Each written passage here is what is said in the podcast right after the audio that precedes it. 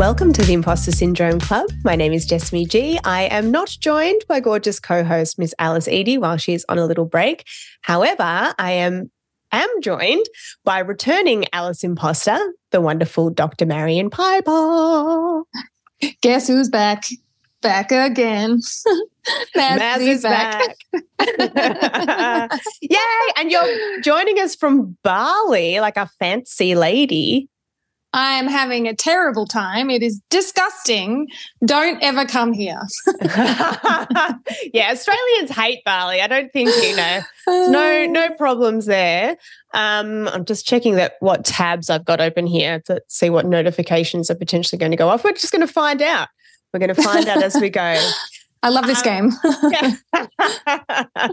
what does that notification mean? Um, Hey, just before we jump into today's stuff, um, for those of you playing at home who listened to the last episode with beautiful Dr. Maz, and we were talking about being sober curious and Marion's um, six month sobriety journey, and I was toying with the idea. Um, and I promise this is not going to become sober pod. You're not going to have to listen to me talk about this every week. Um, but I did decide to set myself a challenge and I joined the one year no beer program. Day nine. Woo!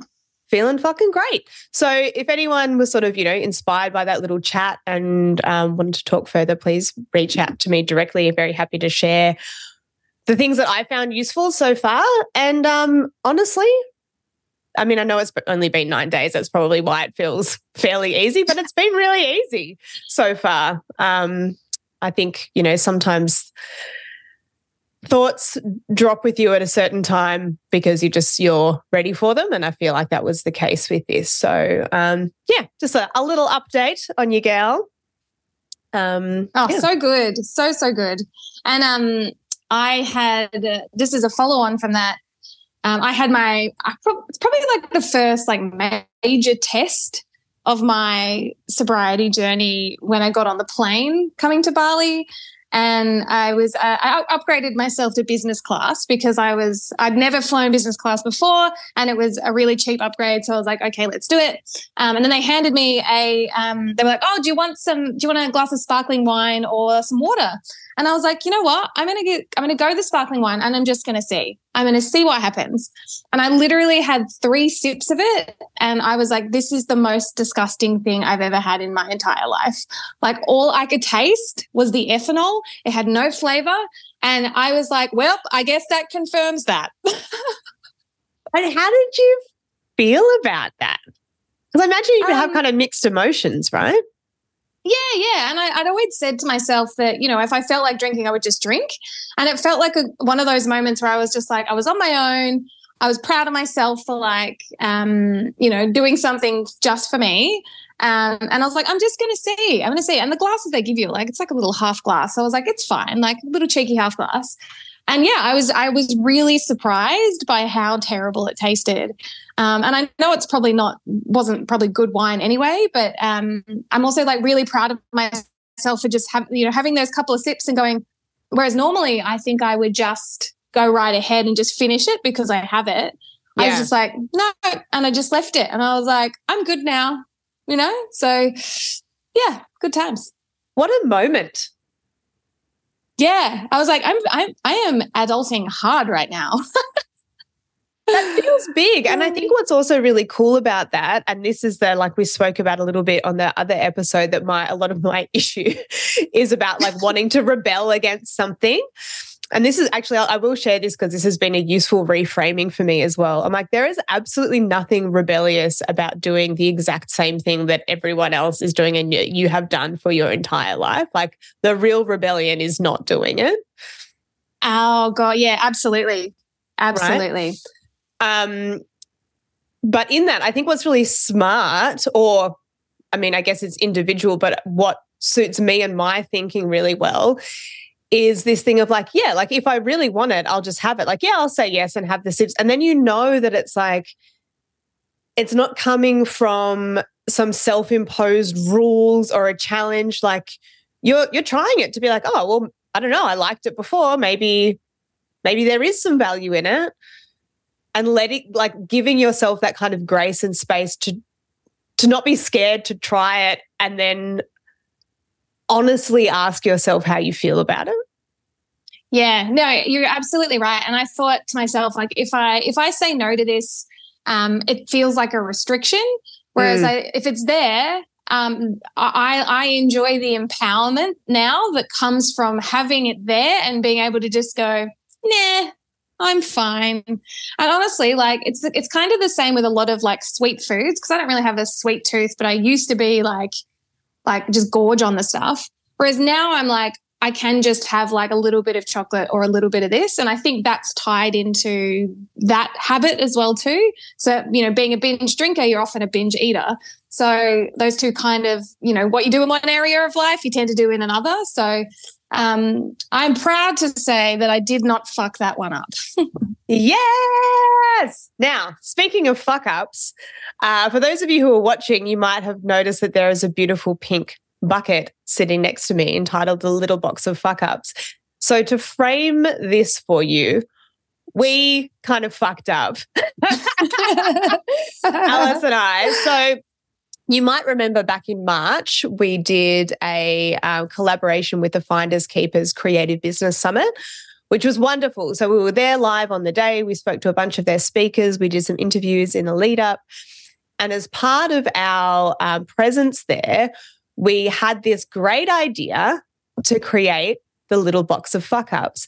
And the idea was that, which is, you know, a lot of the philosophy that sits behind this podcast as well, is that as creative people, as small business owners, as artists, it's so important that we're honest with each other about our struggles because we feel less alone and then other people feel less alone as well.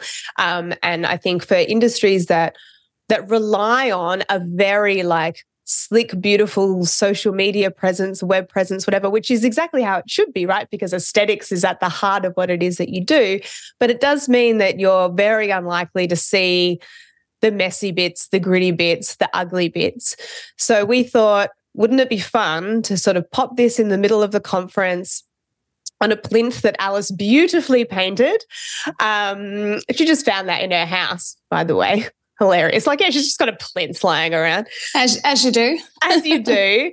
Um, so we we had that there throughout the whole day um, for people to come and write something they fucked up and put it in the box. Now, we had grand plans for what we might do with this. We thought we might do like a reveal at the end of the day, um, or we might, I don't know, like do some sort of like Instagram live thing. I don't know. But on the day itself, as often happens, we just ran out of time. We ran out of time, and we ran out of steam, and we thought, that's fine. We'll come back and do a little review of it about a week later. Now, that was in March. and it's now almost September. But the great thing is, I've known this has just been sitting in my room since then. And I thought at some point we'll get to it. At some point we'll get to it. So in the spirit of uh, of fucking up, we thought what would be really fun today is do a bit of a lucky dip and go through a few of them. I I did read them at the time, but the great thing now is I don't remember any of them. I know there's one from you in there, Maz, and there's one yep, from me yep. in there. Other than that, mm. I can't remember any of them. So, um, should we dive in? Let's do it. Let's All do right. it let let the universe decide which fuck up we're going to address first. Yeah. All right, where am I going to put this lid? Oh, I didn't think this through. One moment. Please hold the line. Do do do do do do do. All right, we're back. And we're All back. Right. Oh, okay. My arms aren't long enough. Okay. Pink paper, very on brand. Beautiful. Okay. Here we go. Fuck up number one. My name is Betty. I'm from Colombia and I started my business, Novellis, I think that says, sorry, Betty, skincare four years ago. My big fuck up was to think that I was not enough to be in a room full of successful women and that my story was not important. But after lots of personal growth, I can now say, fuck that. I am oh. strong. I am powerful. I am a woman that inspires women. Thank you. Fuck yeah, Betty. Oh, Betty, go on, Betty, go on, girl. We love oh. that. Is that oh. something that you uh, have that you can relate to, Marion? Feeling like you're like you don't belong somewhere, like you're not enough to be in the room that you're in. Oh, absolutely. I think that's just like part and parcel with being a, an ambitious human, right? Yeah. like if you're if you're kind of uh, one of someone who has goals and has dreams, uh, and you're on, you're in the arena, as Brene Brown says, you're you know you're getting dirty um, you're bound to end up in places where that are new to you, places that um, places where there's people who have been there a lot longer than you have, so they're more comfortable in the room, you know. And I think that's a lot of where that um, I feel like that's a lot of where the imposter syndrome comes from. It's like when we're in that early phases of something, we haven't quite found like like oh where's the where's the food table? Where's the drink table? You know like where where you know where do i stand? Like who do i stand next to? Are there you know different levels to this room? You know? Um, i've definitely felt um, particularly probably for me the place that was the most uncomfortable was definitely academia um, because i wasn't quite um, like i'm smart but i'm but i'm not that that level of research smart um, not because i don't uh, I don't, I didn't want to do it because obviously I was there, but um, I just wasn't as interested in the research as I was in the art, the art of it all, mm. um, and the mm. making and the creativity. Um, so I found myself. I definitely found myself at certain conferences too, where you know you'd be standing around and someone would just be like talking at you all these big, big words and complicated sentences, and I understood what it all meant, but I was just like, I I have nothing. Uh, okay, and I'm like, oh, I'm over here with my journaling and my drawing, and like, like, I like to draw pretty pictures. Like you, you just can't. Like it's it's such a weird feeling to be in those spaces. But um, I think one of the things um, that I like that Betty touched on is that she said after some growth and some work, you know, and I think there's um, a lot of this stuff is it's an internal battle more than it is an external one. Um, uh, although, you know, there are people in the world, unfortunately, who like to keep those rooms closed. So mm. um, I feel like there's there's a lot going on in that question in that uh, in that fuck up. Um, good one, good one, Betty. yeah, yeah, absolutely.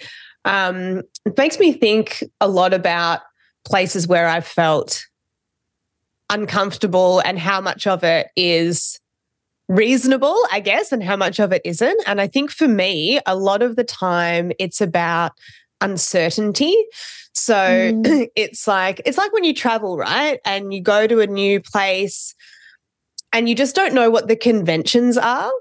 Mm. And it's mm. actually not that you're like scared that something bad is going to happen. It's more being scared of like looking silly, of mm. like looking lost, being unsure, um, getting something wrong, being misunderstood. I think that's a big one where there's language things, whether that's actually speaking different languages or like academic language, business language, mm. and that sort of fear of like, am I going to be able to be understood in this mm. room or this place? And I think the times where I felt most uncomfortable were times that I was the least certain about like what happens in those rooms. Like, even if you take going to the gym for an example, right? Like, mm. going to a new place. I mean, and this is why I love CrossFit so much because the gyms are all more or, more or less the same all over the world. You know, and there's plenty of other things like that too. They're going to have the same equipment, the same sorts of exercises, same kind of vibe. So it's less stressful to show up in those spaces because you've got an idea of what's going to happen. But I remember so clearly the first couple of times going in was so stressful and not because I was nervous of anything real. It was nervous of feeling like a dork being like, I don't know how, like, I don't know what this is. Like, I don't, and that's got its own language too, you know, fucking AMRAPs and EMOMs and, you know, like any good cult, it's got its whole own set of acronyms. and do you, um, so speaking of that, when you are um, you know, you know you're going in, maybe going to enter into one of those new spaces. Do you have strategies for preparing yourself? Because I feel like we can kind of move into any space if we have at least a little bit of preparation like if if not if not knowing the conventions at least in knowing our own behavior and so i'm mm. wondering like how do you when you're faced with that kind of thing like if you you know stick with the gym example like how did you prepare for that that's a really good question. I was about to say, no, I don't have any strategies, but I don't think that's entirely true. So I think I will so, from a gym example, what I would do, and I do this as well, like if I'm traveling and visiting a gym, even though, as I said, it's much less stressful because I said it's going to be more or less the same. I like to see pictures of what it looks like, see pictures of what the front and the inside looks like, just so I have an idea of what I'm walking into. Mm. In a professional setting, um, what I will most often do if I haven't met someone I mean, usually these days I will have Zoomed with someone before I'm meeting them, but not always. It doesn't always work out that way. And if that's the case, I will look them up on LinkedIn so I know what they look like. Um, mm. And that's what will give me some comfort is seeing a, a familiar face or kind of just like getting a vibe for the for the you know what I mean, like yeah. knowing what the face yeah. behind the voice is. Um, mm-hmm. But I think that's that's it. I don't think I do much in terms of like internal preparation other than familiarizing myself with anything that's available to me to get more familiar mm. with the space or the people. Mm. I will do. What about you? Mm. Oh yeah, um, I yeah, I'm a huge uh, prepper, so um, I will definitely um, I will jump on any available media channel. I will Google, I will try and find video if I can. Video is really helpful to me.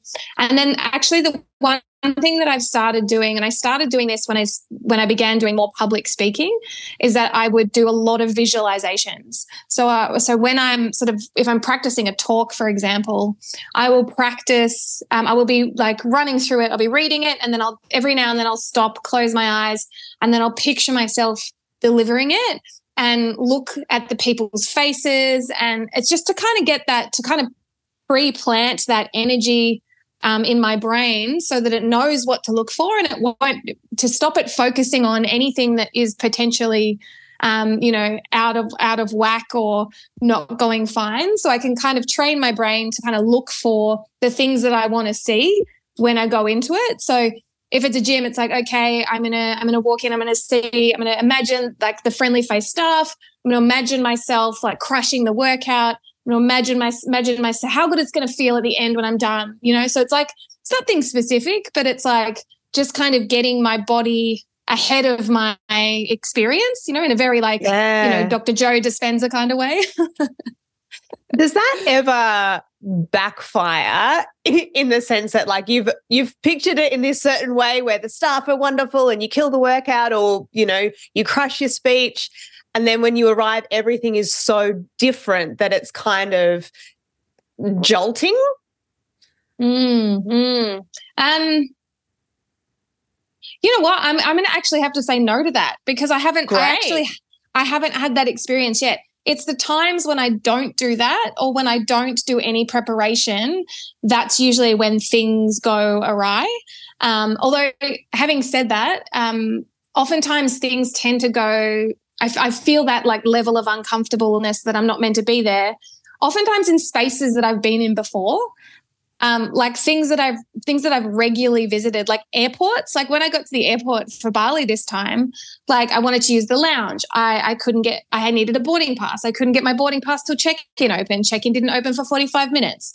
And I'm like, this is weird. This is a space that I feel comfortable in, and now I feel uncomfortable because something in the system is like something's got oh it's because i'm doing a different i'm approaching it in a different manner um, because normally when I go, I'm like economy. and so this time going business, I was like, maybe I was coming in with a bit more of an entitlement, being like, well, I've got this ticket. So surely it means that I can access all these different things uh, earlier than before.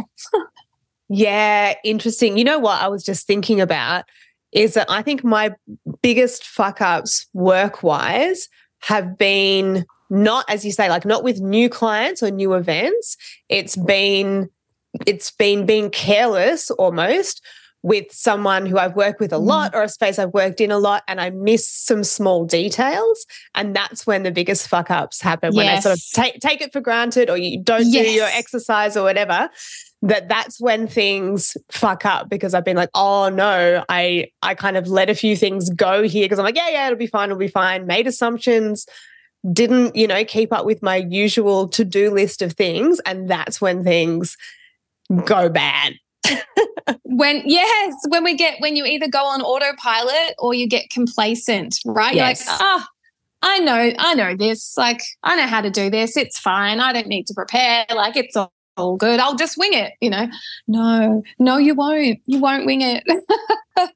That's right. And, and, look, sometimes you can, but I feel like winging it never feels as good as it sounds. it definitely doesn't feel as carefree as it sounds. That's for sure. Oh my God, mm. totally. Well, this is it, right? It sort of frames as like, ah, it's cool. Like, I just fly by the seat of my pants and wing it. It's fine. But it is stressful. Like, there is nothing chill and carefree about being unprepared because at the moment you're like, fuck you, past Jessamy. Why do, do the things that you know to do? Yeah. Yeah. Yeah. And I don't know if that's like a, like an ego thing or you know, a laziness thing or just a, you know, maybe I'm tired, so I just can't be bothered thing. You know, I feel like there's probably a few different emotions going on there. I think it's probably also that like maybe it, it goes to the bottom of the to-do list because you're like, ah, like this, like this will probably work out fine. yeah. You know? Probably. Oh, oh no. Yeah. All right. Should we do another fuck up? Yeah, that was good. Thanks, Betty. Thanks, Betty. All right. Go, go, gadget arms. Here we go. Getting my dates mixed up. I was mm. hosting a clay workshop and thought it was booked for a Wednesday. The crew was rounded up. Does it say rounded up? Yeah, sure. Go with that. Oh, sorry. The crew rocked up on the Tuesday. Mm. I've never winged something so hard Perfect. in my life. M House of Hobby, and then she's drawn a little cry laughing face. well, thank you, M. And um, oh man, the the panic, the panic that would have come mm-hmm. with that.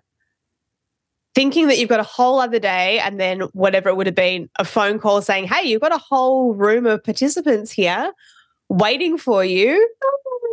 M, you are a superhero for going and making that happen. And to our point, half a second ago, I'm sure that that style of winging it was pretty fucking stressful for poor oh, and the funny thing is too is that um, oftentimes in those situations, the people who attend have no idea. They have no idea that that there's been like a huge fuck up on the other end. I mean, I, I, I'm just assuming that M is like you know super professional. Like, yeah, she might be like a you know the ducks with their legs underwater. They're like gliding, but their feet are going like crazy. Um, that's the visual that I get uh, from this situation.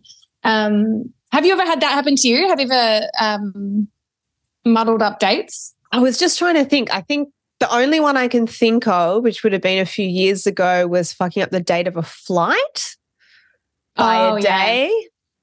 And I can't yeah. actually remember how it worked out fine, whatever it is, whatever it was. I guess we must have been a day early rather than a day late because a day late just would have been like, oh, you're not going home. um, that I get really thrown by it because, you know, um, as chaotic as I am, I am also relatively well organized when it comes to things like dates and times. I like to be on time. I like to have my shit together when it comes to my calendar management. So it is quite unlike me to get a date wrong or to be late or something like that. So when it does happen, it really throws me into a tailspin. Like I'm I really really hate being late and I hate mm. it when mm. other people are late as well. Um, and it's this is endlessly fascinating to me because there are a few people in my life who are consistently late. My husband used to be one of them. He's a reformed late person, we love. Um, but it's it's endlessly fascinating to me because these are not people who are careless or selfish it is just like something in them doesn't seem to be able to add up the time right or something. Yeah. I don't know what it is. But I think that the interesting thing is some people at some point, like Dan, go, ah, this isn't good. Like this is it's stressful for me and it's stressful for other people and they work on it. But other people just go, you know what? This is part of my identity. I'm a late person.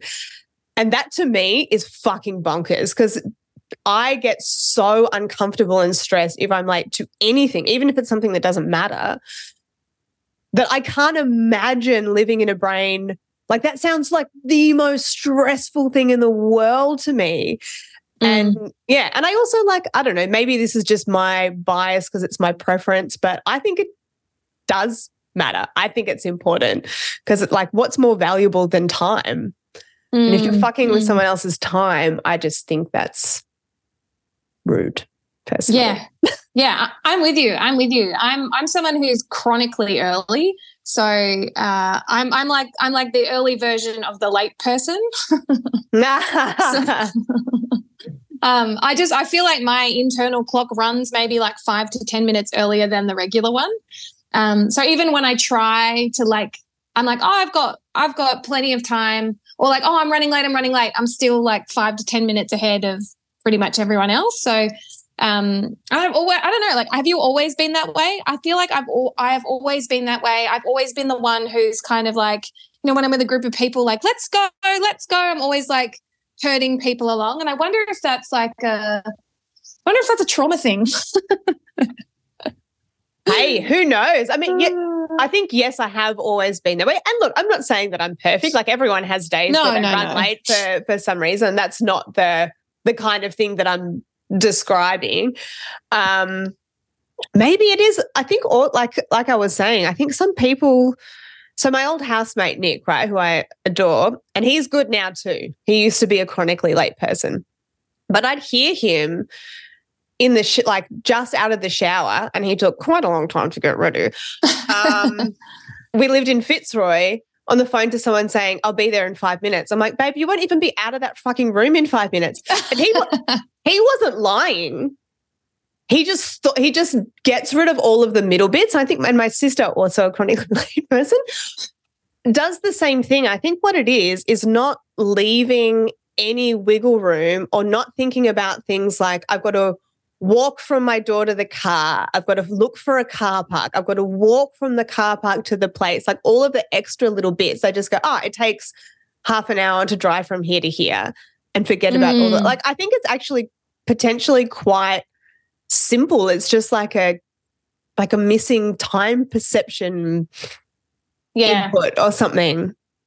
Yeah, like a bit of um what they what they call like the time blindness where you just you're not really um it's not it's not even that you're aware of it it's actually just that your brain can't um, can't really conceptualize how long like a half an hour is or like how long things take like you just can't figure out you know what that looks like um, which is definitely something i know that i str- i you know used to struggle a lot with with freelance work is that i would sit down and be like oh yeah like I can I can write um, because I did it one time because I wrote this you know page of web copy in an hour. Now every page of web copy moving forward is going to take an hour. When in reality, it's like that doesn't account for how much sleep I've had, how much coffee I've had, whether or not I'm interested in the client's work, whether or not uh, I'm warmed up, whether or not you know I've, I've, actually done any other writing today. You know, so I think that's really interesting around. Um, yeah, our sense of time and, um, you know, whether or not we actually take uh, take the time to um, to think about and factor in, um, yeah, what's going on.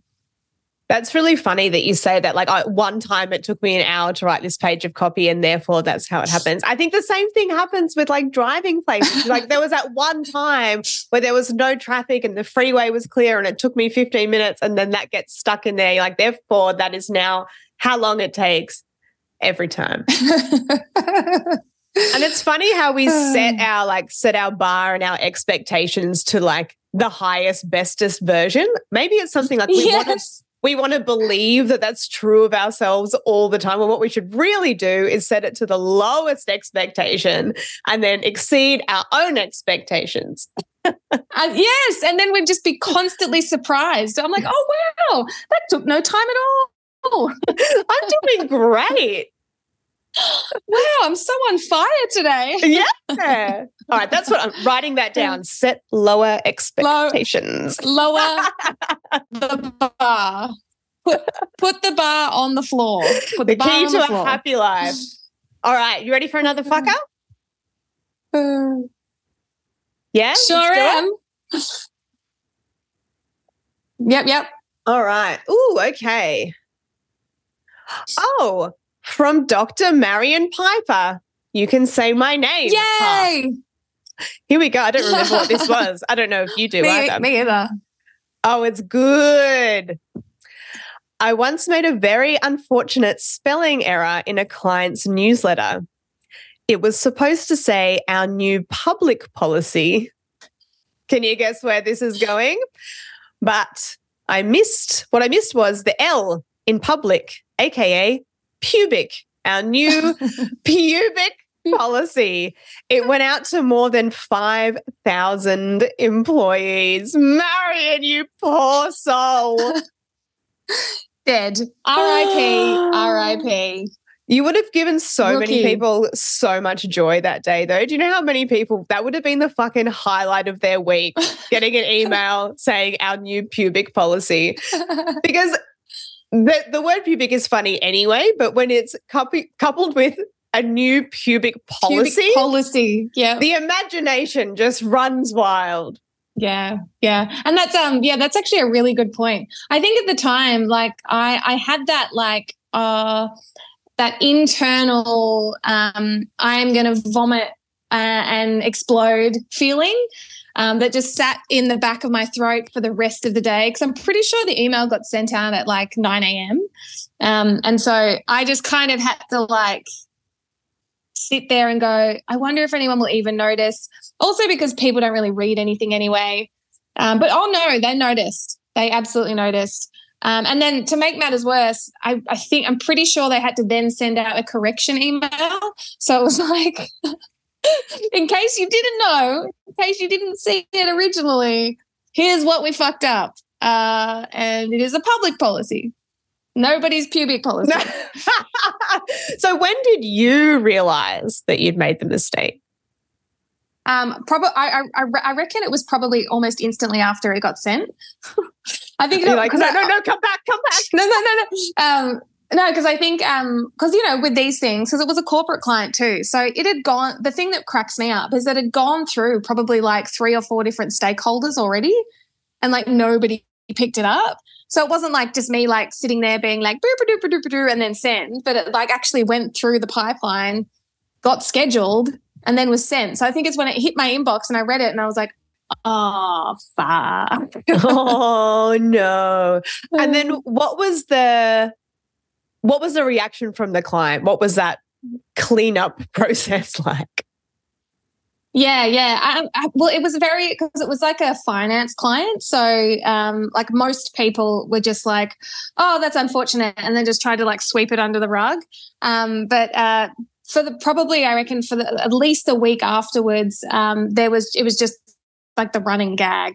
So I was like, it was like, you know, it was embarrassing, but also it became something that was quite fun and uh, like team bonding, collective trauma style. Um, so it wasn't uh, it wasn't that bad, but um, needless to say, uh, I now am like a sniper when it comes to proofreading and looking for errors. Uh, if you're going to do it, yeah. do it well. It's interesting though, like obviously yeah. no, no one wants to fuck up and make those sorts of mistakes. But it can feel like the world will end if I do something like that. But for the most part, it won't. Everyone's human. They understand that we're human. And I think the biggest tips I've either given or gotten working in hospitality um, have been when something's gone wrong. Not when things have mm. gone 100% perfect. It's been something's fucked up, but you did your best to resolve it And that's, yeah. you know, that actually creates something more than if everything had gone 100% fine. Now, I'm not suggesting that we go and fuck things up on purpose so we can get the, the resolution um, happy vibes. But um, yeah, it's an, an interesting thing that often that can end up the net result is more positive with more um, what's the word? Like more positive feelings towards that person, that situation than there would have been if nothing went wrong.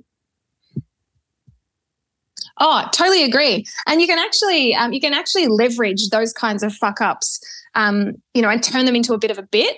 Uh, which people love. Like I, I love nothing more when like an email comes through and they, you know, maybe they forgot to include the link or they forgot to attach something, um, particularly if it's on like an email list.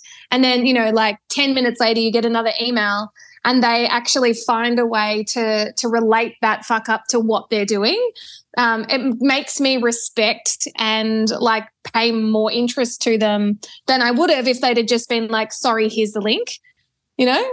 That's so true. You can be really clever with it. But even if it's, mm. even if it's not, you know, clever from a marketing standpoint, mm. we love that. Like we love seeing humanity from mm. business, particularly. It's like, you know what I love more than I was going to say anything in the world. That might be a bit dramatic, but what I fucking love to watch are news bloopers. Because yes. news readers, you know, they have to do the news voice and they we're not allowed to really see any humanity in them at all.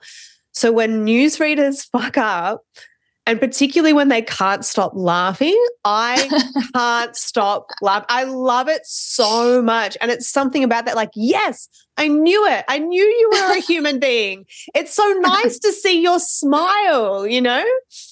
Yes, yes. Oh my god, that's so good. Yeah, and I think that's why um like shows like Saturday Night Live have lasted so long. Um, is because those those shows are kind of built on the fuck ups because they especially when they bring in um, celebrities that uh, that aren't used to doing comedy.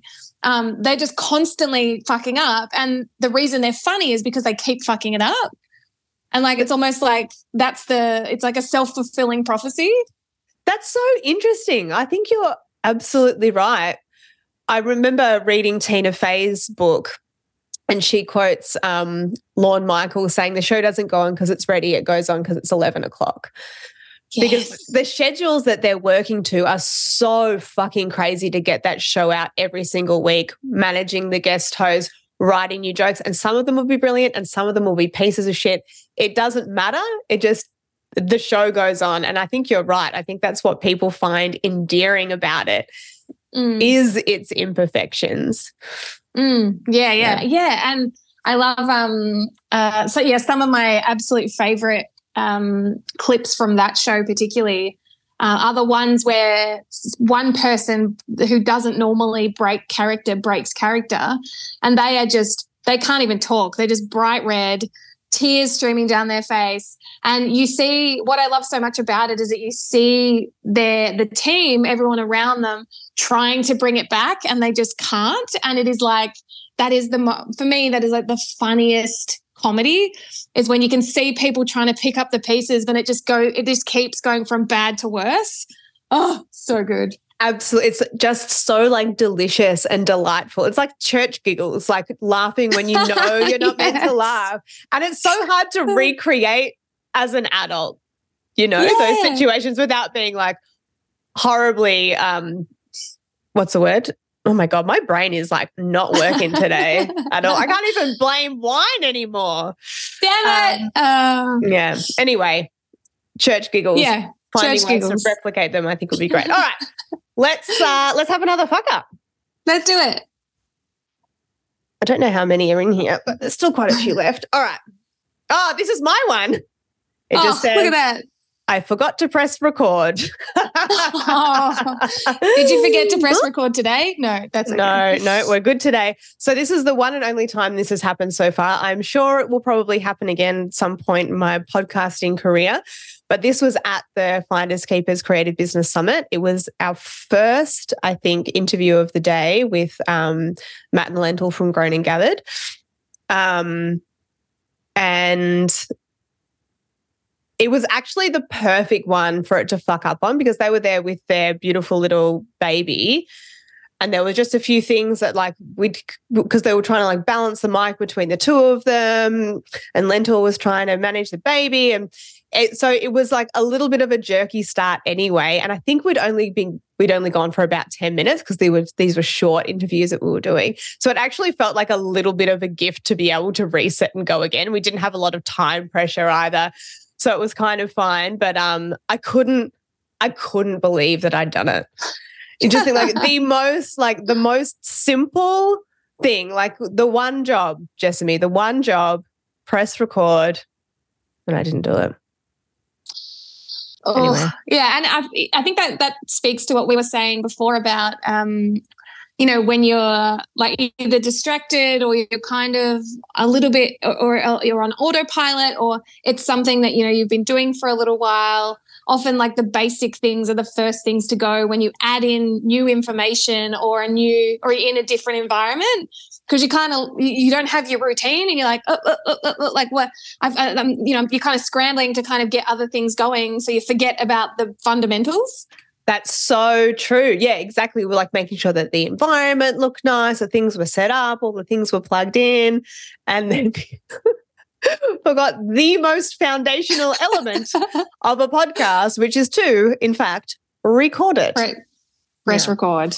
All right, let's move on from that one. We don't need to revisit that trauma. okay. All right.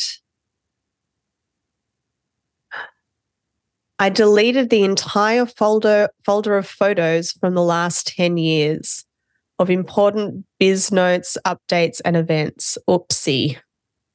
Oh. oh. 10 years. Good Lord. Man, that makes me feel that made my stomach drop. I know. I think both of us just went, oh shit. Oh shit. Oh shit. Oh man. I don't know. I I've, mean, I have so many I have so many questions about that. First of all, it's like one ha- like how like actually how was it like a misclick? Was it like were you drunk? Were you did you have a bad client day and you went in a rage and you were like fuck it, I'm deleting everything, I'm done. Like what is the context here? You know?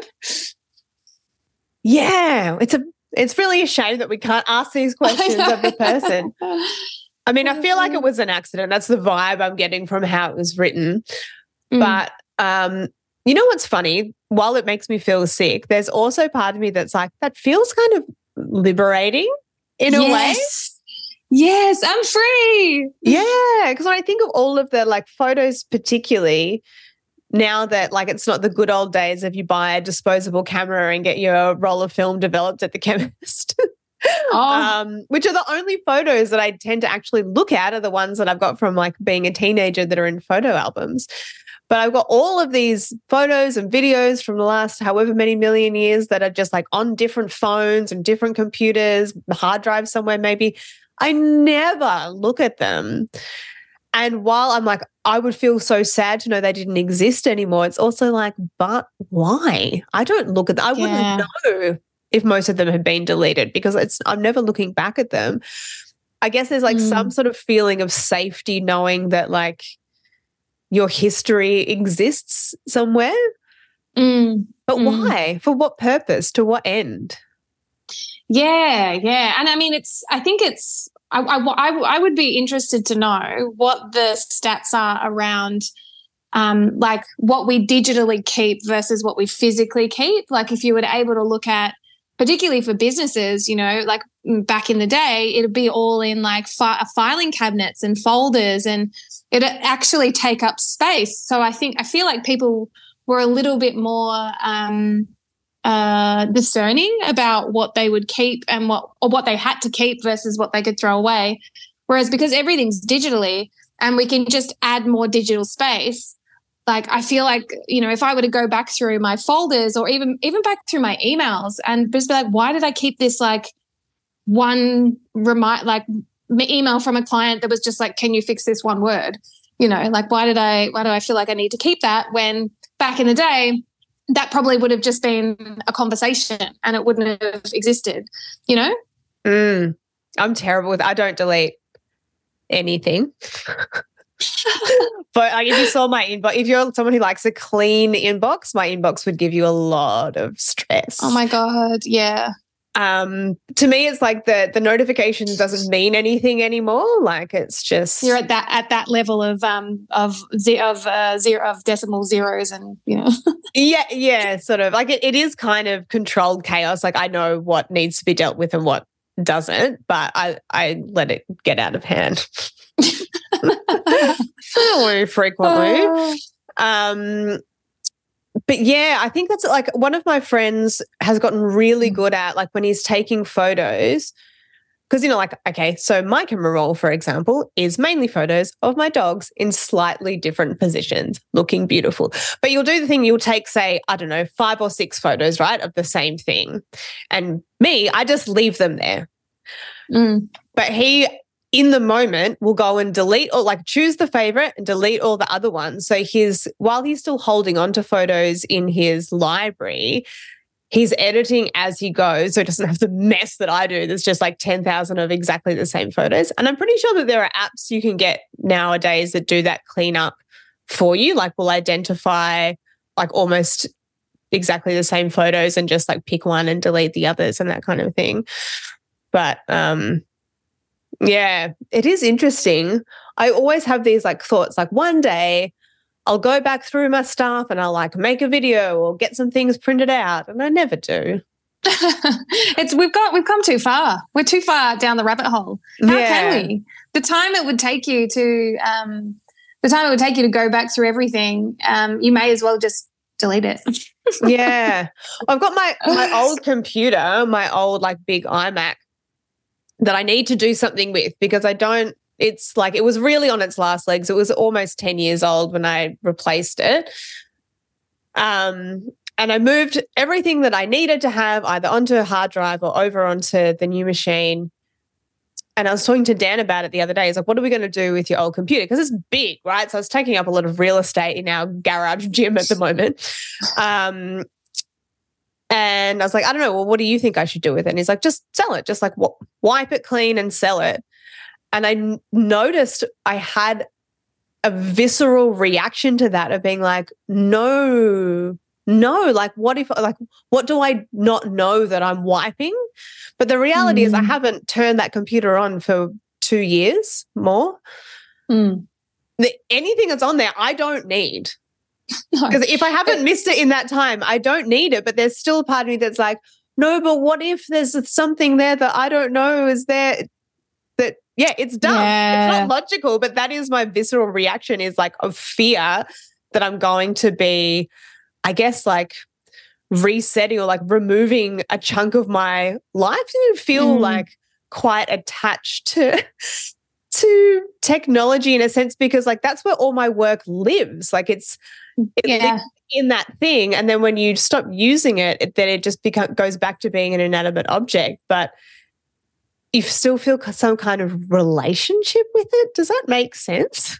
It makes perfect sense, and um, I think because what it what it kind of taps into is you know um, it's yes it's i it's you know a, an actual thing so it's a tangible thing that is an extension of you particularly if it's your work because it's something you've given energy to something you've created um, and when we change, when we change these things, when we change computers, change phones, um, it's still a change, which is still like a. It takes a lot more energy um, with your brain to r- sort of recalibrate to the new device, recalibrate to the new way of doing things, which then creates a loss. You know, and there is grief in in all of this stuff. Huge amounts of grief with letting go of anything. Um, and I think probably now, now more than ever, because we spend so much time online and working digitally um, and not tangibly, like in you know in the in our direct space.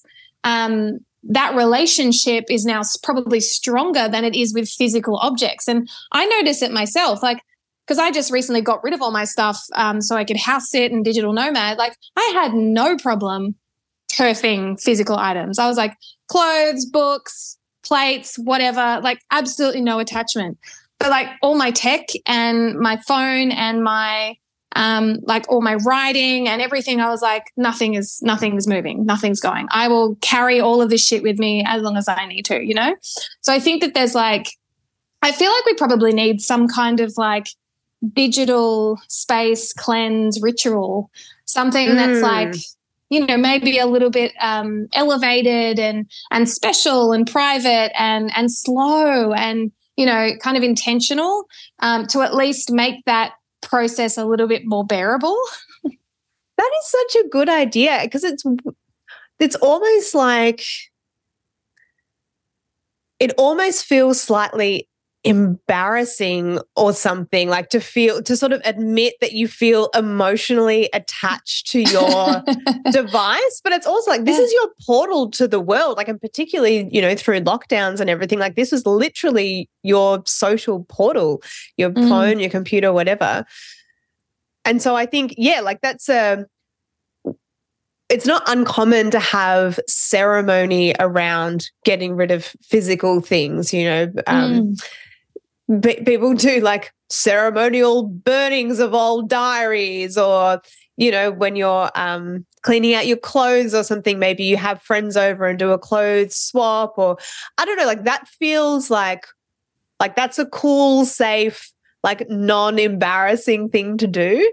But to like transpose that sense of ritual to a digital world feels kind of naff or like extra or something but i but this is like we just haven't updated our internal systems yet to understand that this is the world that we are in and even though it feels kind of dumb i don't know i can't think of the right word for it that's kind of it like it just feels yeah. kind of kind of dorky to like have an emotional ritual farewell to your fucking old computer or your phone, I think that that maybe is the way that things will go because these are things that that we are attached to. I spend I spend significantly more time with my phone and computer than I do with anybody else other than myself. So, and it's real. Like this, this is real life. This is not some VR fucking, you know, alternate reality our computers are just as real as our childhood teddy bears. And if you think about it, like we have, you know, you had your computer for 10 years, you probably only had that, you probably only used that teddy bear for three.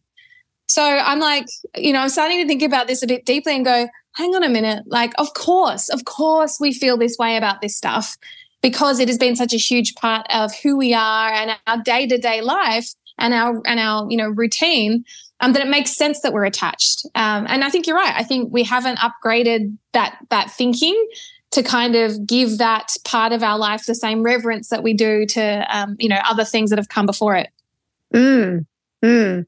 Um, on, I still have my childhood teddy bear that Dan literally had to say to me, "You have to like not have that teddy bear in bed. It's weird."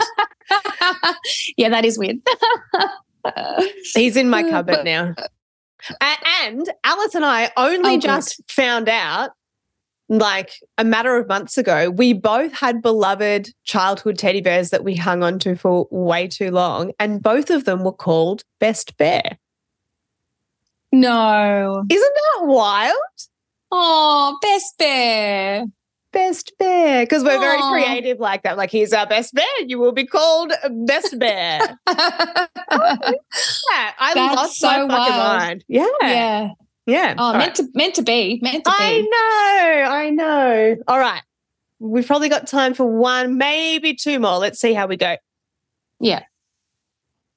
All right. Oh, okay. This is a full page. I'm a graphic designer and I had a client hire me and he was an old man. So insisted on doing everything in person instead of online. I did it because I like to be flexible and make people feel comfortable. But in result, uh, but in sorry, I'm t- struggling a little bit with the handwriting. But in result, had oh, oh in yeah, reality, yeah, those words. But, but in result, had no digital record of approvals and comments. I did $3,000 of work and didn't get paid a cent. I learnt pretty quick to get a deposit, not hand over final files until payment was received, and to get email confirmation. You poor thing. That is a shit lesson to learn. Yep, yep. And I feel like we've all been in, we've definitely all been there in some shape or form. Yeah. 100%. And it's, it is hard as well, particularly when you're, you're a sole trader and you're starting out. Those things like, contract. I mean, it doesn't even have to be a contract, just to have it in writing, you know, oftentimes is enough. But it feels it feels a bit extra because you're like, but I'm not a proper business. I'm just little old me drawing some pictures. Um, and also, I think, you know, for me at least at the very start, um, I was just so fucking grateful to have the work, you know, yeah. and, I, and I was scared all the time that if I said the wrong thing or wasn't like 100% flexible to what people wanted, that it would go away. Mm, mm, oh yeah, I, I remember those feelings.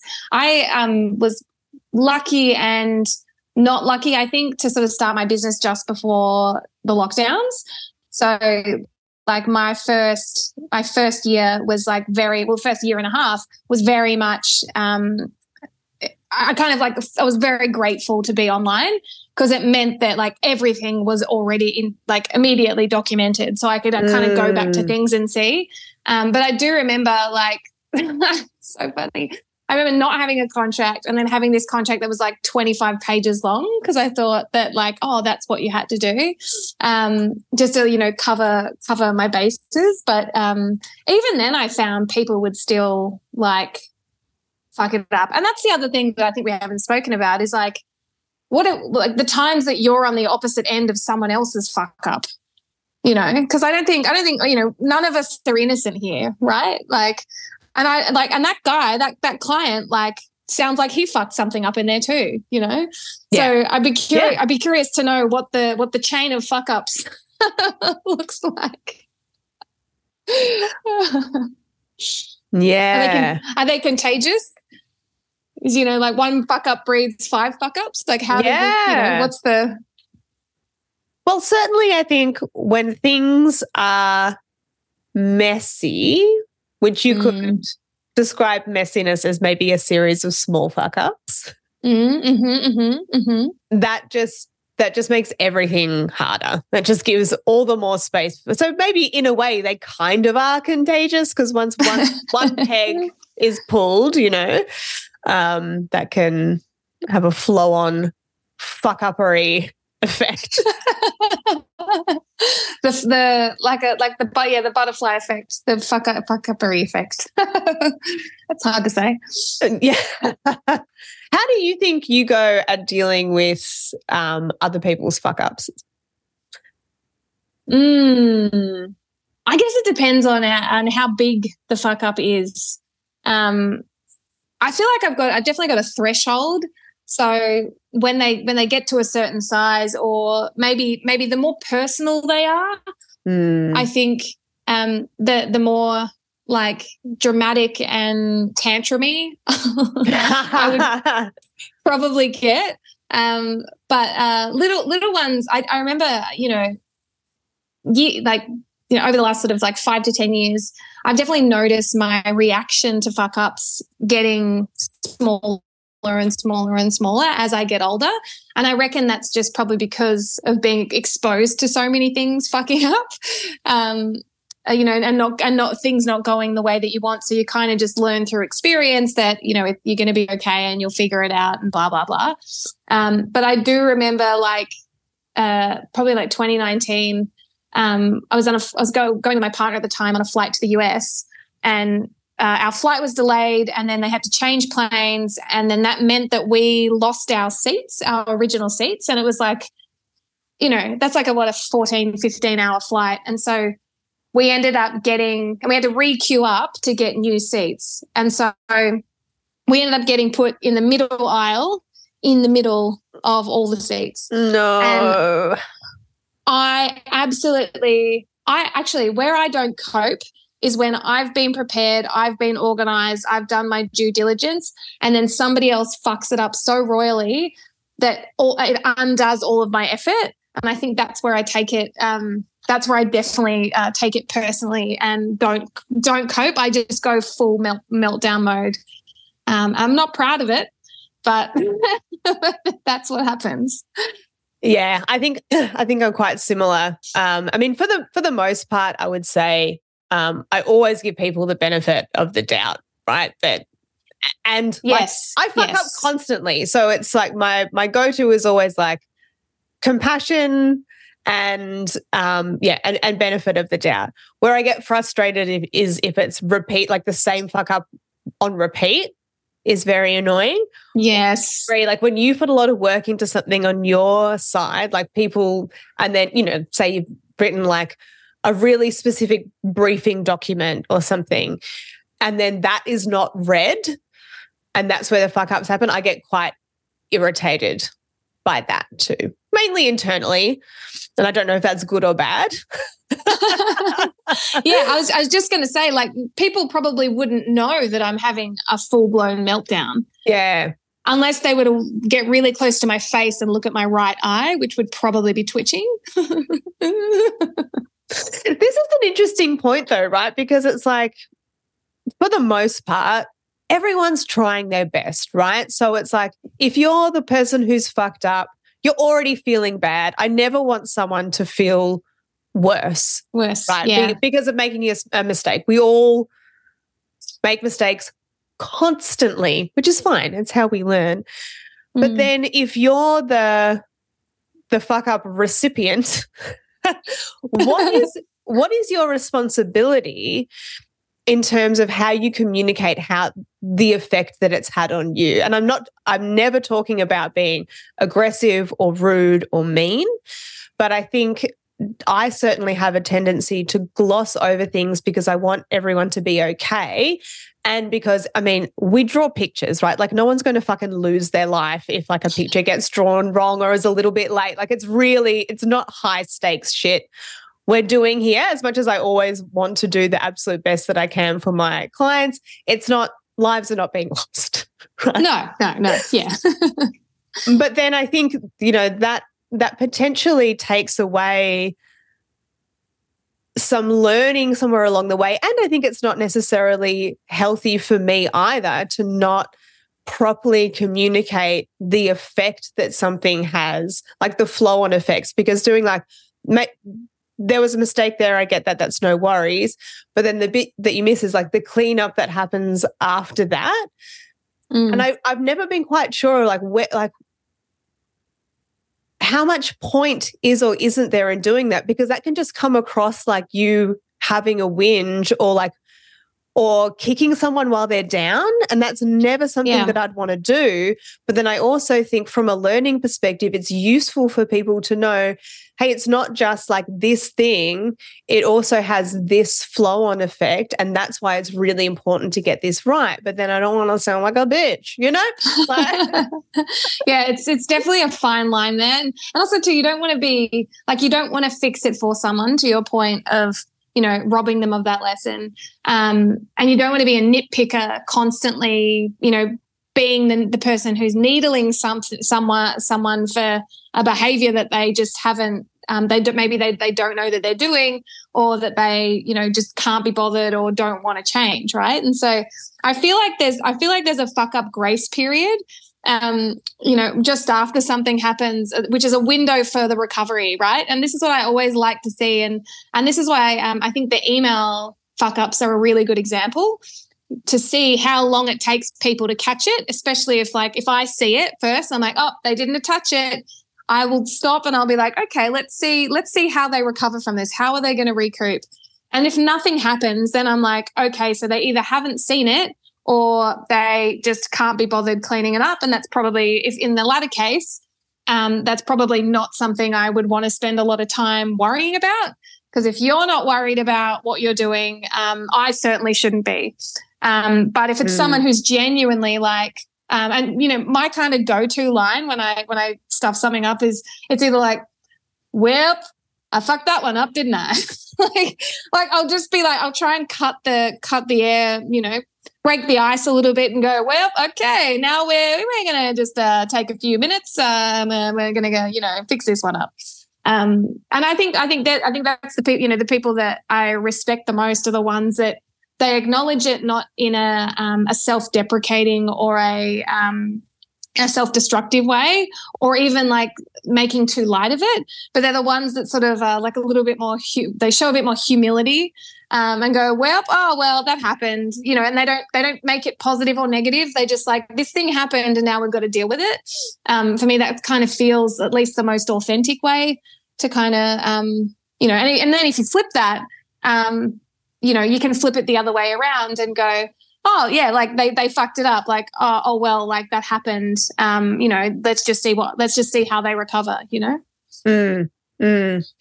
yeah i think that that authenticity piece and it's i always feel like a dick saying it because it's such a like corporate buzzword at the moment but it's there's no better word for it like when you are authentically being yourself and this is something that was like a big journey for me coming as like an art kid into a corporate setting which is where i play most of the time now. Obviously massive um imposter syndrome there but also like kind of misunderstanding and thinking like i got a big corporate jessamine now. Like they're not employing me to be that. No. they're employing me as an artist. So it's okay to bring your yeah. artist personality into stuff and in fact people like it um, but sort of going on that journey has also like opened up more doors and just being just being honest about the little things I think is really nice and it gives everyone the chance to sort of exhale and be like, oh, okay, we're buddies. Like, I remember mm. a, a, gorgeous client who I ended up doing lots and lots of work with over years. And this is a tiny example, like this is not a, a big deal. I, but I missed a meeting and there was no good reason for it. I literally just forgot. And at the time the meeting was on, I was walking my dog and I got the notification. I was like, oh, fuck. So it was fine. I just sent them a message. I'll be, I'll, can we just push it back 10 minutes? But instead of being like, oh, I'm so sorry, like my other meeting ran late, I was like, I'm so sorry. I just totally blanked and I took my dog for a walk. And those sort of like little opportunities for like ownership, authenticity, transparency with the people that you're working with, I think they they build a lot of trust. And mm. and it's not and it's no big deal, right? It's not a it's not a big deal, but it, it makes I don't know, it makes you feel good and it makes other people feel good to know, like, oh, cool, like we're just talking human to human now. And those relationships mm. end up being the most fun, um, the most that have the most longevity. Yeah. Anyway. And no, and to, yeah, yeah. And I think um, I think what you hit on here is like really, really, really, really important, especially nowadays, because if we look at the online world, you know, people are really savvy. They can see through the facade, the bullshit. Like we're all kind of fatigued and sick of the, you know, the personas that are out there. And so the people that are actually getting cut through right now are the ones that are showing the whole range of the human emotion. It's not just that polished Instagram, whatever I'm not saying that you have to be a slob. Like it's not about like, you know, showing up with no makeup and, you know, whatever. Um, but I wonder what kind of world we would live in if we not only owned up to our fuck ups, but we actually asked for what we needed. Because I feel like sometimes things fuck up when we don't when we don't prioritize what we need and we try to fulfill the needs of other people. And so I think I think that there's a good lesson. I think the fuck ups are the gateway to that you know they're not they're not something that's going to stop you from doing that but they can actually pave the way for you to have those more difficult conversations around actually you know i would love to take that client project on right now but i'm really burnt out you know rather than taking it on and fucking it up you know so we can sort of see how mm. we can start to you know to reduce the severity of the fuck up uh, when we start to think a little bit more around like, okay, well, what do I need versus what, a, what does everybody else need? That is such an excellent point. I was going to pull another fuck up out of the box, but I actually think that might be like a perfect, beautiful note to end it on. But there are there is still um quite a few left in there, so maybe we'll do a little box of fuck ups number two at some point, maybe in another six months' time. I'll buy I'll buy annual fuck up um, draw. yeah, yeah. I wonder if any of them will like lose relevance. Like one will be talking about Twitter or something. yeah. Oh yeah. The right things are going. Seriously. Yeah. Well, Dr. Marion Piper, thank you so much for being an incredible imposter Alice today. Um, have a wonderful time in Bali, being the kick ass digital nomad lady that you are. Oh, thank you. Thanks for having me. This is a good one. And it's definitely got definitely got my brain turning around um, you know, what the value of a fuck up is is something else I'm going to be thinking about. Yeah, I think that same. And it's a really interesting thing because I think there is a lot of talk at the moment, which is really great around being safe to fail, okay to fail, all of this sort of stuff, which is awesome. But then it's like, okay, and then, and then what? Because that is a really yeah. important thing when it comes to growth, innovation, all of this sort of stuff.